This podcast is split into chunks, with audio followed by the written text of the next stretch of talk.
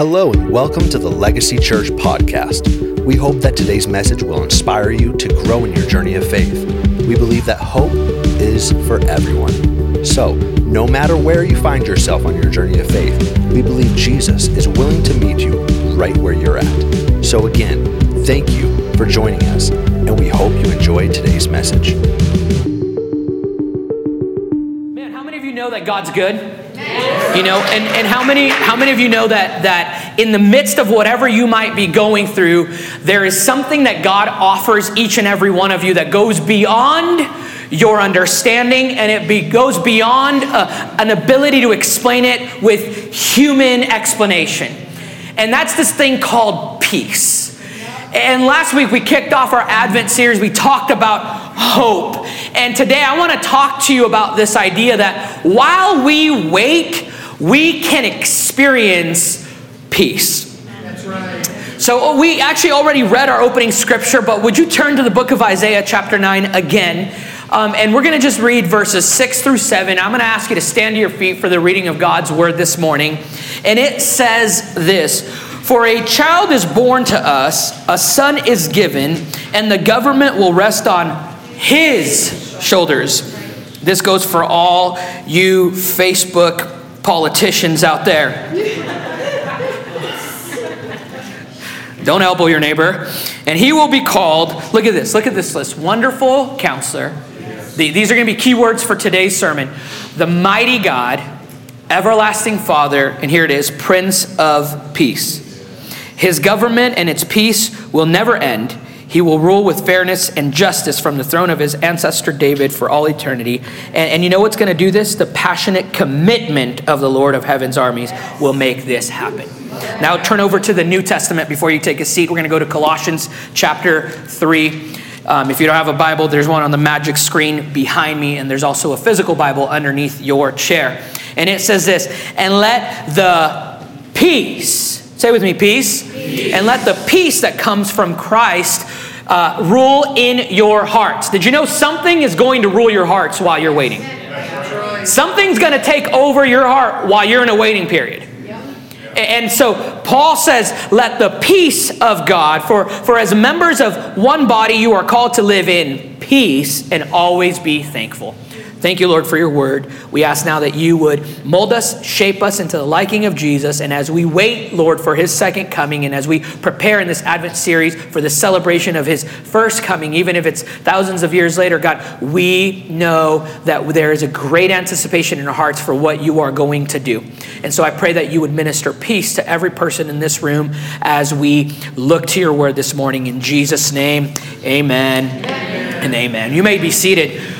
When I was a young lad, uh, very, very long time ago, uh, I was about eight years old when I fell in love with the drums. And, and, all I ever wanted from that point on was to learn how to play the drums, sit behind a drum kit, and, and play for the drums at church. And, and so I began to, to, to take lessons from somebody at the church. How many of you know that, that the body of Christ is a beautiful thing and the local church is a beautiful thing because they'll train you, they'll raise you up. And, and, so thankfully I had good mentors in my life. And, and, and for four years, I would every day after school ride my bike to the church so that I could practice the drums because I, I didn't have a drum set at home. And, and back then, I don't know about the, how you were raised, but I was raised by parents that if you really wanted something, you had to work for it. Anybody raised like that, right? Uh, nowadays, we make it a little too easy for our kids, in my opinion, and I'm guilty of that too. But anyway, that's not that's a different story for a different time. And so, for four years, my dad said, "Hey, if, if you want a drum kit at home." You're going to raise money, you're going to work for that money, and you are going to buy for that. You're going to buy that drum kit all on your own. And so, fast forward for the next four years of my life, from the age of 8 to 12, I went around the neighborhood and I would offer my neighborhood kid, uh, friends uh, to, to fix their bike tires. If they need, had a leaky tube, I learned how to do that and, and I'd do it for five bucks, you know, and they needed some WD-40 on a bike chain, I'd go and charge them two bucks to do that, you know, and, and I began to mow lawns and this for four years, you guys, I saved up my money. And I remember we lived about 30 blocks down the road from the music store.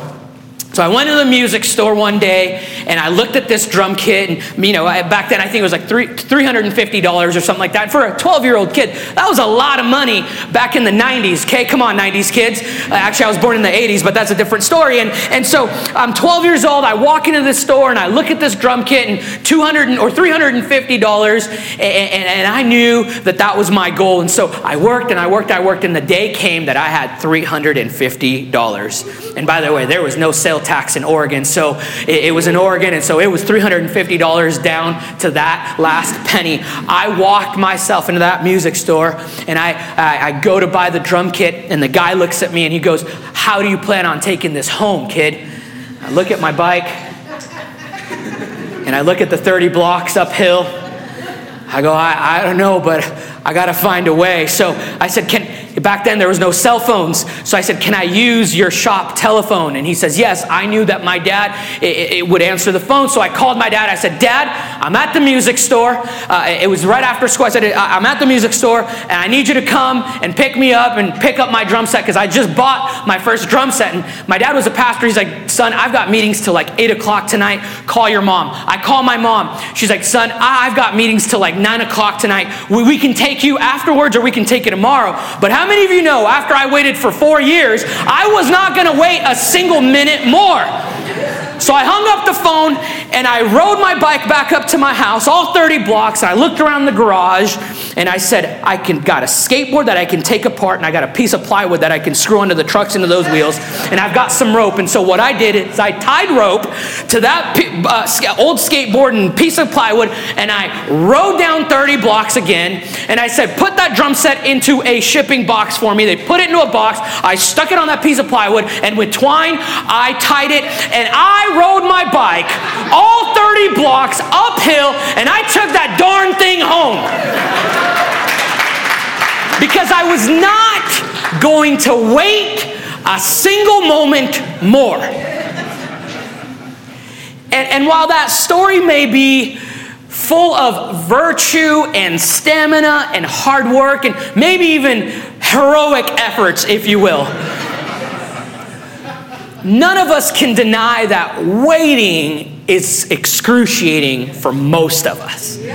Right? Even the things that we've waited for and we've already been waiting for, it's like, I've got a track record of being patient with this thing, but it's like when hope is on the horizon, you don't want to wait any longer. Am I right? But I wonder as we go into this season of Christmas, I wonder how many of us have things in our lives that we've been waiting for.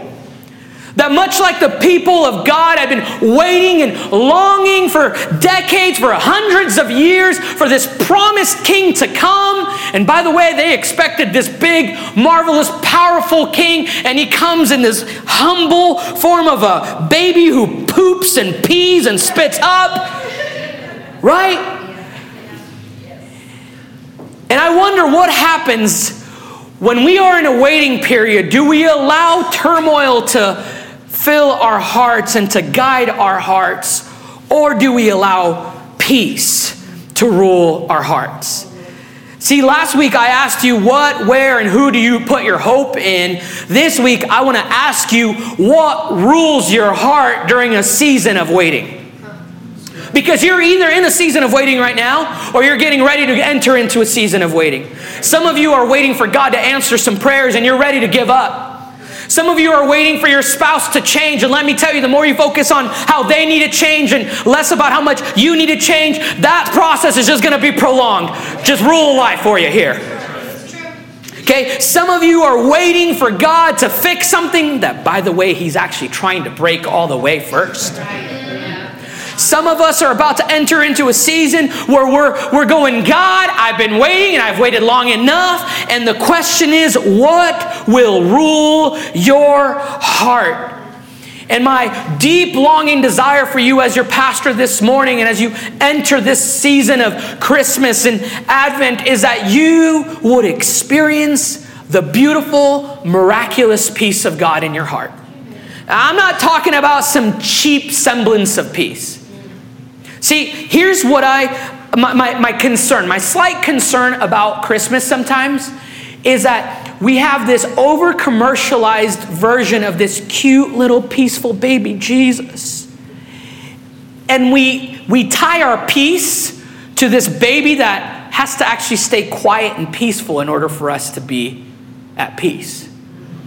And so, this image of cute lights and, and family gatherings where no one's fighting and you all pretend like you've loved each other perfectly for 11 months right? And this and this image of this cute little baby Jesus. But by the way, like I put up my lights before Thanksgiving, okay? Like I got Santa on a Harley Davidson blown up on my roof, okay? Like I am all for it. My, my biggest concern right now is my power bill, but we're gonna cross that bridge when we get there, okay? And family gatherings are great, and, and the image of Jesus is great, but when we put our hope on the fact that we will only have peace as long as this baby stays peaceful and he makes all of our world go round and everything go perfect and fine and dandy, then we've got a feeble, fickle, weak peace. And what I want for you more than anything is that you would look around you and look at how this world is, is in turmoil. Look at maybe your family members or whatever is out of whack in your life. And somehow, in the midst of all this storm around you, there would be an anchoring hope and peace in your life. See what happens when your life and everything around you attempts to rock you and rob you of your peace. What do you look to? I want to tell you today there is only one who is the Prince of Peace. And hear me when I say this He can be trusted to be your peace. Why? I'm glad you asked. Because I believe the book of Isaiah actually gives us more than just a Christmas scripture. It gives us an everyday promise of a God that is the Prince of Peace. And when we put our hope and our peace in Him and we find our peace in Him, we actually get, and the book of Isaiah lays it out very clearly, we get three beautiful things out of the deal. The first thing is we get a wonderful counselor. He is a wonderful counselor. Isaiah 9 6 says, He will be called Wonderful Counselor. There is a peace when you and I know that we haven't been left to our own devices. There is a peace in knowing that I don't have to have all the answers. There is a peace in knowing I ain't got to have it all figured out all the time. Come on, men, let me talk to you for a quick second. And I don't want to offend you by overgeneralizing, but for the most part, most of us men have been conditioned by society and culture and the way we were raised to always have it all figured out. And you got to have the answers, which is why when your wife is just trying to dump and process on you, you're already trying to figure out the, the problem solving in your head. And she's going, You're not listening. Yeah, because I'm problem solving, woman. right? Anybody? But in spite of what culture has taught you and I, it is okay for you to not have it all figured out. Can I talk to you about that, that the reality of God the Father sending Christ, his Son, to be our peace? It means you don't have to figure everything out based on your own experience, your own knowledge, your own intelligence. I'm telling you, men and women, you don't have to be the smartest guy in the room. And, and you know what I love about that? That, that in the original Hebrew language here, the closest translation that we get for this word wonderful isn't so much a feeling word as much as it is a, a, a, a supernatural, miraculous word. So, this word wonderful is actually better translated to be supernatural, out of this world, beyond human origin. By the way, this is why it's good for you to know your Bible. Because it's not just, oh, this wonderful person that just kind of gives me some good advice. There is a supernatural, come on, church, wisdom that comes, and, and gray hairs in the room, help me out. You, you that have been walking with Jesus for a long time, you know that to follow Christ is to receive miraculous counsel. And you know that to follow Christ means when I don't know what to do, when I don't know what to say, the word says that his spirit will quicken my tongue to say what I need to say in that moment. The word of God says that his spirit dwells in me and through me, and it empowers me to go beyond my own human box and inabilities to know what to do, when to do it, and who to do it with. Yet we have a God who is a wonderful counselor. And when I put my hope and peace in Him and not my own intelligence, not what the world tells me, not what Google tells me, come on, somebody, not what Yahoo.com tells me, not what AskJeeves.com tells me, come on, 90s kids. No, I put it in the wonderful, miraculous, hear me, supernatural counsel of the Prince of Peace. And so to, to follow him is actually to receive miraculous counsel. And you might be wondering, well, how do I tap into that? Well, let me just give you four quick things. Number one, you tap in through it to, to, to, into it through his word. Yeah. Did you know that his word is filled with great counsel for you? But here's my concern, my friend, and I know some of you have heard me preach for now five years, and, and, and some of you have even been bold enough to ask me, when are you going to get off this? And I've had to boldly tell you, never, I'm not never going to get off of this. And, and, and it's this, it's this. This is why it's important for you to know your word. Because, see, my concern as a pastor is I have many people, and, and if you're one of them, I'm not trying to guilt you. I, am going to journey with you. We're going to help you through this. But a lot of people will come to me and go, I just don't feel like God's talking to me. I need a word, Pastor. Or, you know what, I just feel like God's distant. Or I just feel like He's not, like I don't hear Him. And in my first question, if you've sat in my office, is talk to me about this. And, and the constant response is, I just don't, I.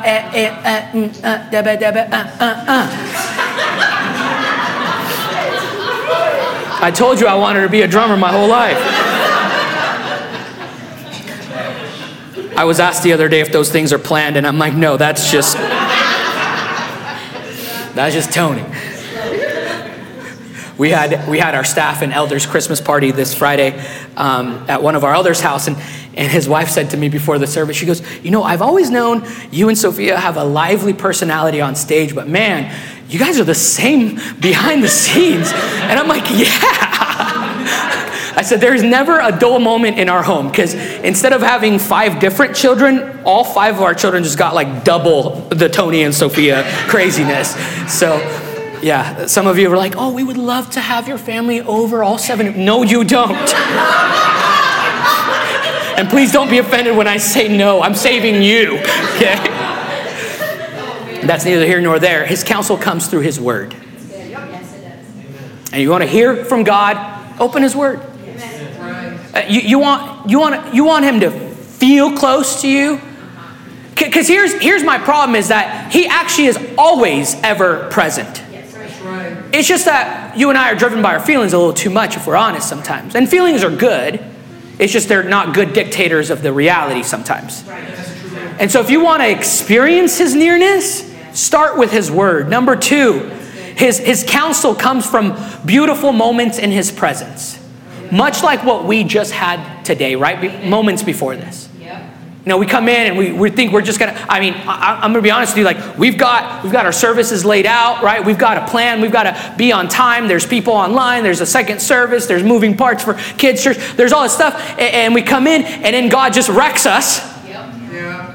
and goes, "I'm actually gonna do my own thing." And it's in moments in His presence, my friend. And if we don't have the time and the space where we're not, hear me, in a hurry, when we're not just trying to get through a church service, where we're not just trying to get through our devotions in the morning, but where we're going, God, you are the owner of time and space, you are the holder of all things. I give I want moments in your presence where I receive the supernatural counsel of my God.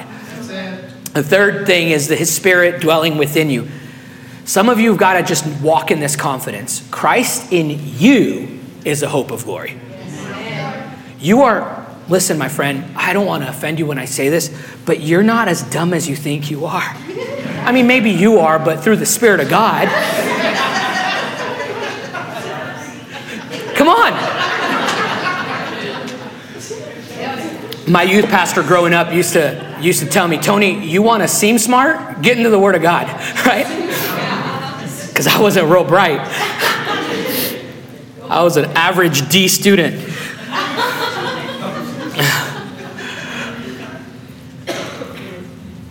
His spirit dwells within you.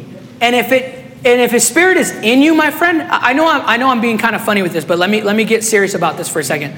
You got to walk in the confidence that you are not left to your own thoughts and devices.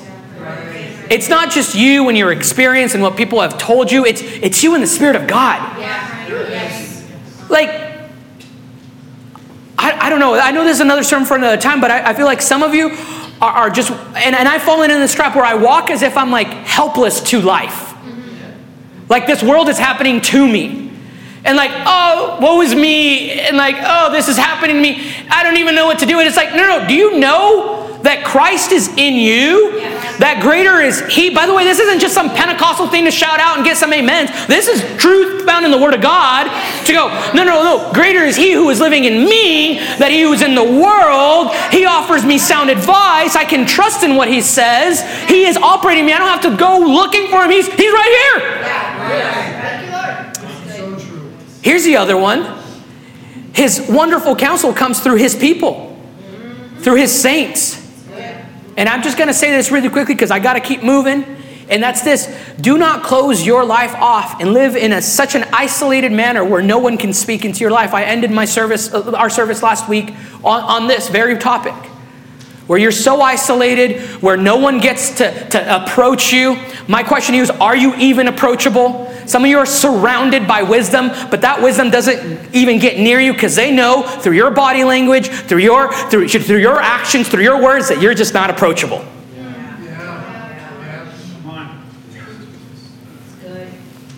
And I'm telling you, at least my approach with people is I'm not going to force my way into your life. We got to be a people that are approachable. They go, man, if I want God's supernatural counsel, I got to be open to people. They're going to be, they're, they're going to mess up. I'm going to tell you right here, right now. They're going to mess up. They're not going to get it right all the time. But God uses his people for wonderful counsel. Uh, I said I would give you four, right? But, but I'm going to give you five because I, I do one extra push up every time. Because I'm a man. Just kidding. I'm joking, you guys. It's a joke. This is what happens when you're the scrawniest kid in class growing up. You have to like make up for it. Um, uh, and that's this the gathering of the saints. There is wonderful counsel when the saints gather. And I know I preached the daylights out of this last week, so I'm not going to push it anymore. But just know gathering is mandated, gathering is a privilege. Gathering is where you and I come together and we not just glorify the king, but we edify one another.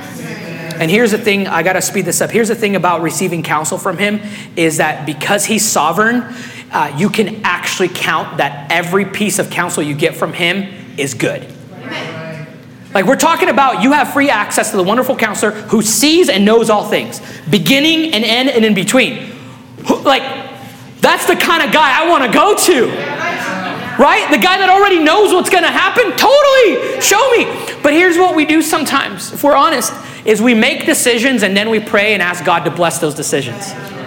Hey God, I know I didn't include you in this process. But will you bless this? You won't even need to ask for his blessing if you put him at the beginning of that process and you're going to be walking out in his will, okay? Okay, Psalm 33 11, it says this The counsel of the Lord stands forever. Look at that. The plans of his heart from generation to generation. I want you to know when you tap into the peace of Christ and he becomes your wonderful counselor, your children and your children's children will benefit from this. I'm standing here before you today because someone in my family, just one generation removed from filth and and, and, and, adultery and, and, and, and, alcoholism and drug addiction and prostitution and, and all this and, and, and all this stuff. One person decided to go i'm going to trust on the counsel of the lord that stands forever. And as a result, result of that, so can I just tell you right here, right now, you're here in church, you might be the first person in that family line. Come on, your children's children. That's right. They, they, those are the ones that are hanging in the balance. The counsel of the Lord stands forever. The plans of his heart are from generation to generation, my friend. This is why, and I, I just want to preach this to you really quickly before we go on to point number two.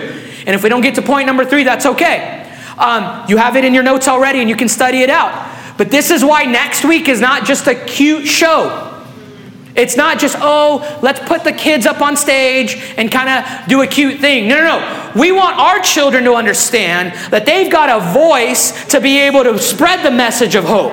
That they too, whether it's through art, through speaking, through, through drama, through song, that they too can not just experience a junior Holy Spirit, but a real Spirit that dwells within them, and they become voices to them and, and, and people that testify and witness. And, and so that's why I'm kidding you. I'm not kidding. This is why we didn't choose to do this like on a random night. Like we're taking over the whole service because they're going to be just as effective at preaching the gospel because the counsel of the Lord is what? From generation to generation.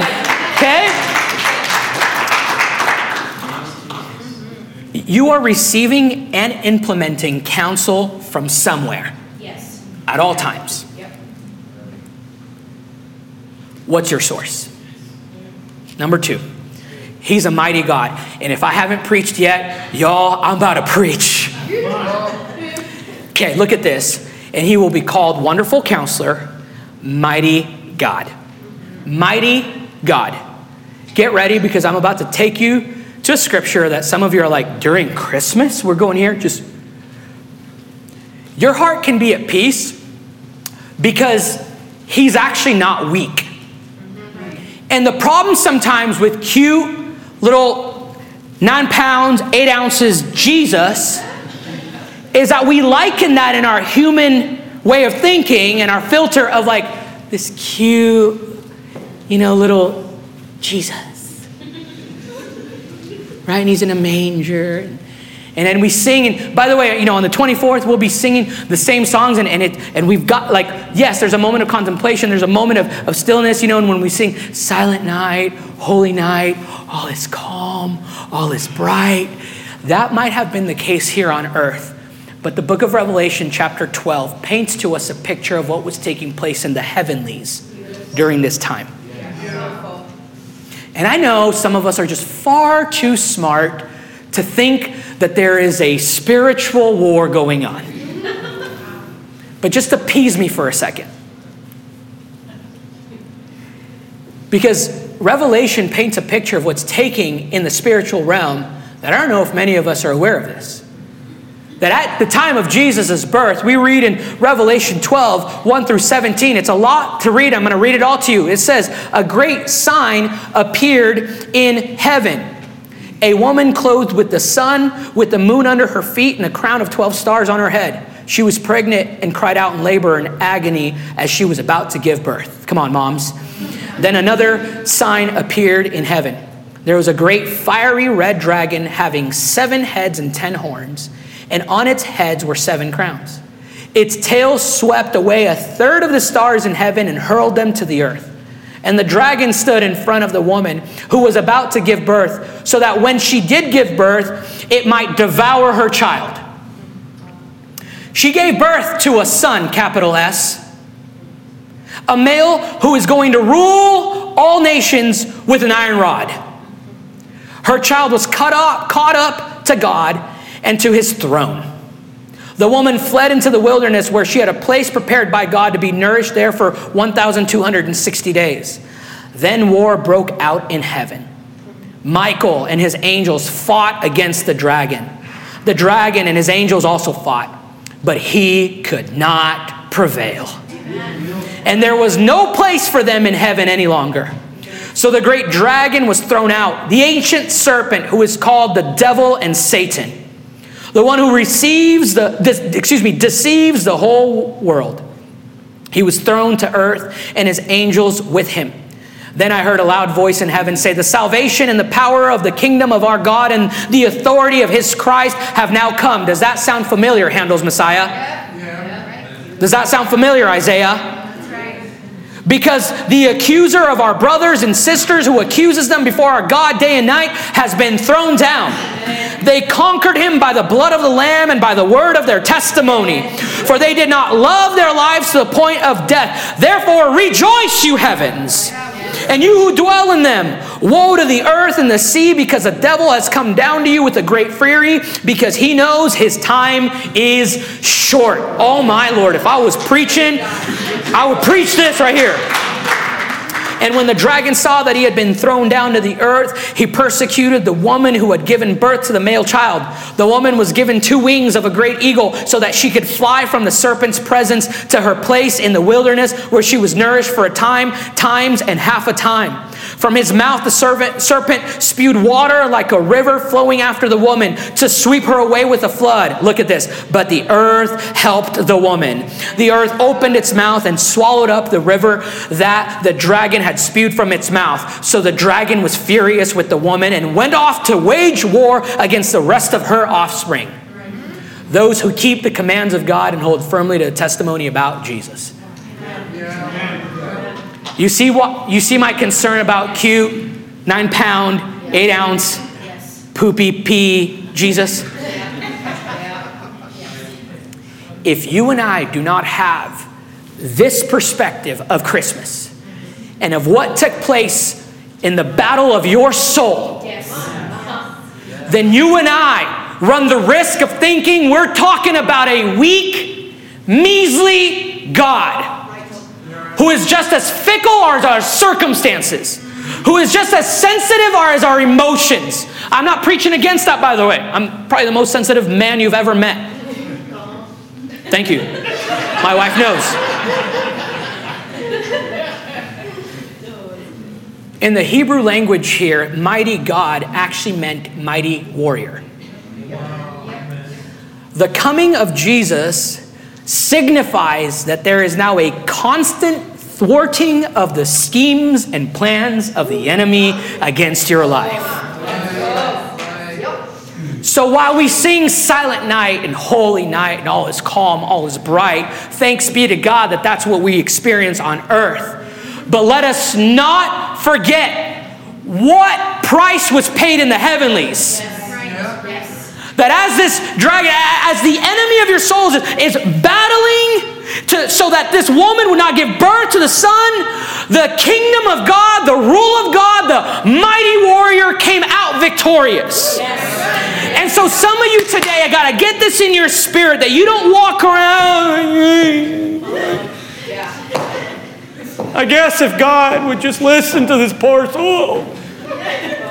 No, this is why we talked about this last week that we boldly approach. Yes. Why? Because we are talking about a God who is mighty. Yes. Man, come on, some of y'all got to go back to your nursery rhymes, right? Our God is so big, so strong, and so mighty, there's nothing for you. Some of y'all didn't know that, and that's okay. Church jokes. I probably should stay away from them. But our experience of peace in this broken world does not come through cute, little majestic, nine pounds, eight ounces Jesus. No, no, it comes, hear me, church, from a mighty king who rules and reigns forever. I posted this on my social media, and I just want to declare this over you. This Christ we're talking about, this mighty warrior that we're talking about, he is our hope. He is our peace. He is our joy. He is our love. He is your great defender, as Revelation just said. The one who silences the mouth of the accuser and defeated your enemy. The one who sets the captive free. Come on, you you're here and maybe you're living in chains. I'm telling you, Jesus is here to set you free. The one that calls you and I his brothers and his sisters. The one that doesn't abandon you. Your friends might let you down, your own family might abandon you. I'm telling you, Christ will not leave you nor forsake you. I'm talking about Christ that rose from the dead. I'm talking about the rose of Sharon, the King of glory, the almighty Savior who was and is and always will be. This is our mighty God. And so, our confidence and our peace in the midst of whatever might come is not in what we see and experience, it's in who He is. If you don't believe me, well, just write these scriptures down really quickly because I've got eight minutes if we're going to end on time today, and we will, because that's my Christmas present to you guys for the next four weeks. Deuteronomy 10 17, for the Lord your God is the God of gods and Lord of lords, the great, the mighty, the awesome God who is not partial and takes no bribe. Psalms 24 8, who is this King of glory? The Lord strong and mighty, the Lord mighty in battle. Exodus 15 3, the Lord is a warrior, Yahweh is his name. 1 Corinthians 15 24 to 25, after that, the end will come when he will turn the kingdom of God over to the Father, having destroyed every ruler and authority and power. For Christ must reign until he humbles all the enemies beneath his feet.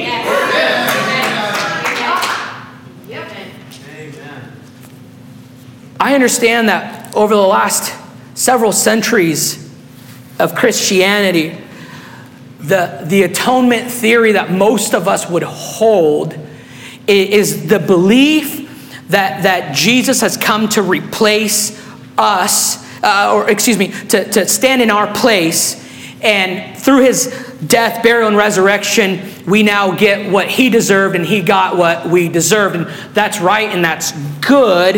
Um, but, but can I just bring you back to the first three centuries of Christianity? Uh, the, the predominant atonement theory that was given to the church was actually this of uh, this Latin phrase called Christus Victor. In other words, Christ is victorious. And most of us nowadays, like I said, we emphasize what's known as the penal subs- excuse me, substitutionary atonement, which is what I just explained, right? That Christ came and stood in our place. But but the but the heralded uh, atonement theory and what was given to our forefathers for the first three centuries is that Christ rules and reigns victorious over all things. And so church didn't relate with him so much out of just this, oh, I'm a sinner and I deserve gra- uh, and I don't deserve the grace, but I got it, so I'm thankful, which by the way, that's all good, good theology to have. But their predominant relationship with Christ was I'm approaching somebody who's victorious. Yes. So the primary thought in the early church was I'm talking about a mighty, strong God. Yeah. And I don't know about you, but what you have first in your mind will absolutely change how you view everything else. Yes. Yep. Yep. And, and, so, interestingly enough, the, the part about Jesus that you and I oftentimes have a hard time accepting is actually the opposite of what ancient Israel struggled to accept. Hear me on this, church. I wrote this down, so I'm gonna, I'm gonna read it to you so I can say it right. We're good with the atonement, we're good with dying on a cross. We're good with the fact that, that he gave his life for us. And again, that's good. But so they actually struggled with that thought because their emphasis was he's a king. So, how could a king do the lowliest of things? And so it's interesting how things have, the more things change, the more they stay the same. But, but, but it's interesting how our perspectives have shifted from the very thing we actually struggle to accept in modern Christianity is that he rules over us. Okay, see, we all got excited when I was talking about he is victorious, he's defeated death, blah. But then when it's like, oh, he's got to be Lord of my life. Like Jesus, I'm so good with the free gift. Like that's cool, yo. Like my guy Chuy, thanks for hanging on that cross appreciate you coming out of that tomb. Thank you, my guy. And, and while you're at it, can you defeat all my enemies? And he's like, Absolutely. Uh, but just don't lord over me. And I just want to tell you something very clearly.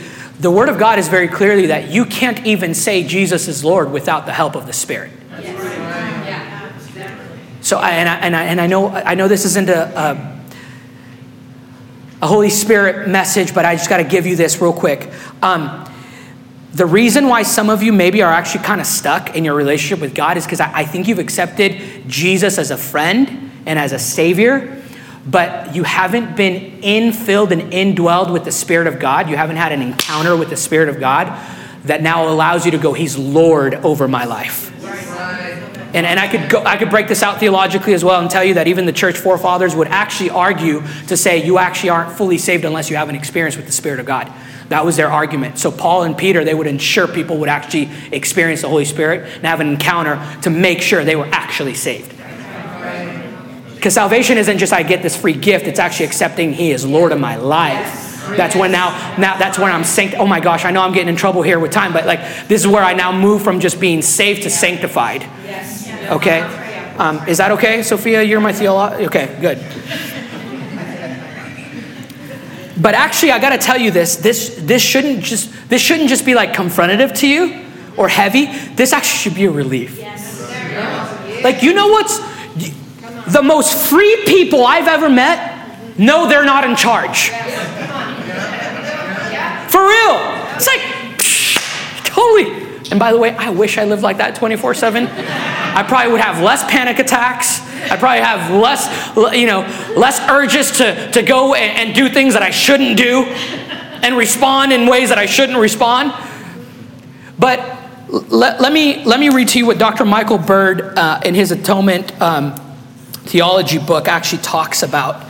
Um, so, so, for those of you that and I understand not all of you are theology nerds. I just think it's still important for you to understand why we believe what we believe, okay? And, and so it's important for you to understand systematic theology. It's, it's important for you to understand atonement theory. It's, it's important for you to go beyond. And I just want to encourage you, and if you need resources for that, we, we've got a great staff. I'm not bragging on our staff, but I am bragging on our staff. We've got a great staff that's growing and learning in this area. We've got great elders. We've got great resources for you. And we're not going to pretend like we got it all right or like we agree on everything, but there's some important things that you got to dive into.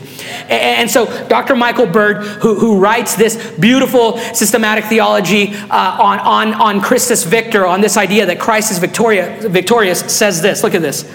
Satan's force is spent.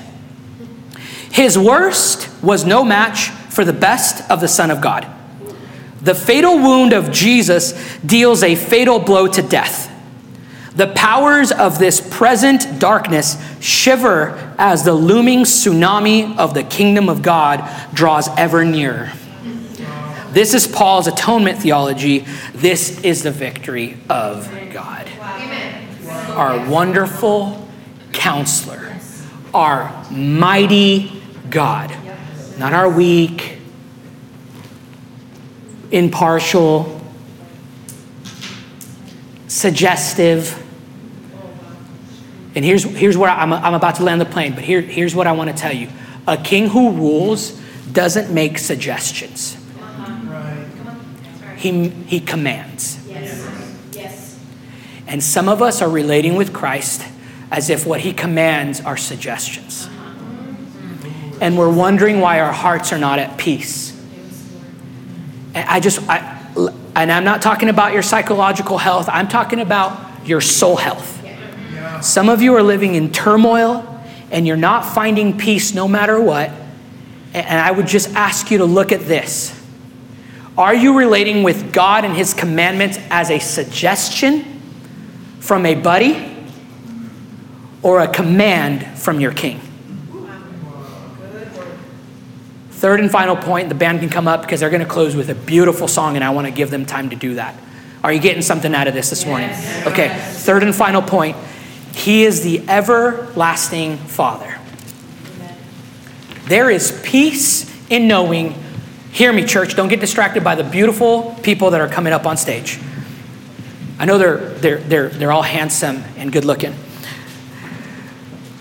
There is peace in knowing that you're not an orphan. There is peace in knowing that you are not just not left to your own devices, that you're not just eh, the person that's trying to control your own your life and, and be the ruler and the king of your life and that you got to fight your own battles but no there's also peace in knowing i have a father I've not been thrown to the streets. I've not been orphaned. I've not been just rejected. No, it says in the Word of God that through His Spirit, you and I can now cry out, Abba, Father. Yes. And, and Abba being the Aramaic uh, uh, uh, word for the closest, most intimate verbiage of dad, daddy. And some of you don't make it weird when you say daddy God, please, okay? Just like don't make it weird. I understand it's an intimate thing, and I can't correct you because it's in the Bible, but just don't make it weird for us, okay? But, it, but what's interesting to point out here is this is that this is actually not common language in the Old Testament to talk about God as a father. You know, we're, we're post, you know, Old Testament, we're post cross, so like we read this and it's like almost normal to us.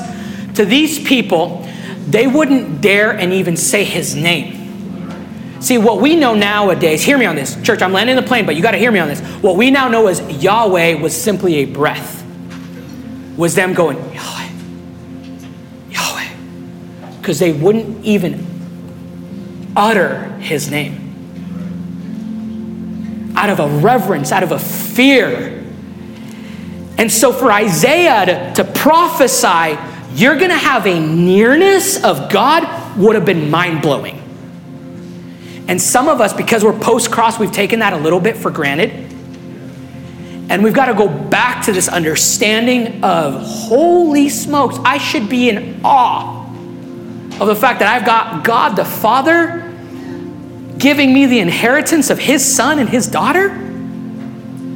There's a nearness. By the way, this is why He is Emmanuel, God with us. Yes. But also, and how many of you know, and fathers, let me just give you a little something, something about something that I've been learning lately.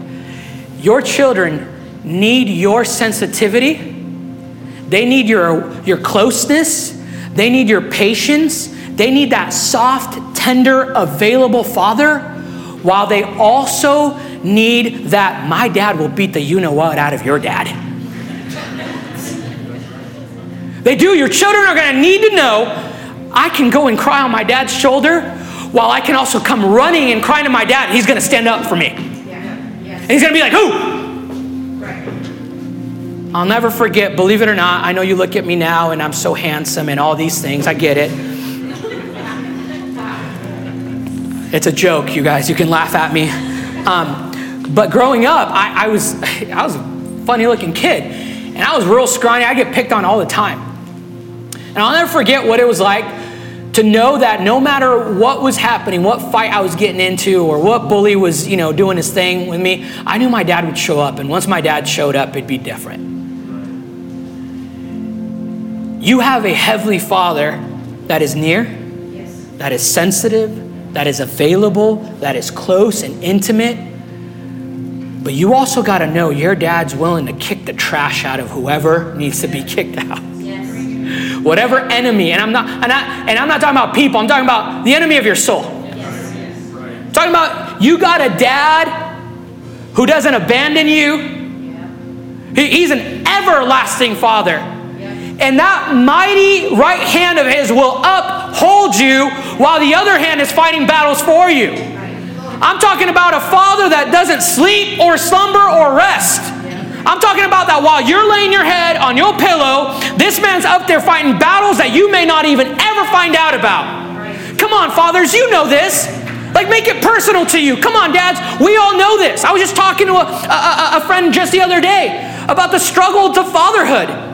And like the, the tension you live of, of I gotta provide, but I also gotta be available. Like I wanna have the answers, but I don't always have the answers right? Like I'm feeling stressed, but I know I gotta present myself as, as strong and, and I got it figured out and like, hey kids, and like I also don't wanna like overdo it and spoil my kids, but I also wanna give them a great childhood. And like there's this, come on, fathers, help me out with this. This is a God that's got all that figured out for you.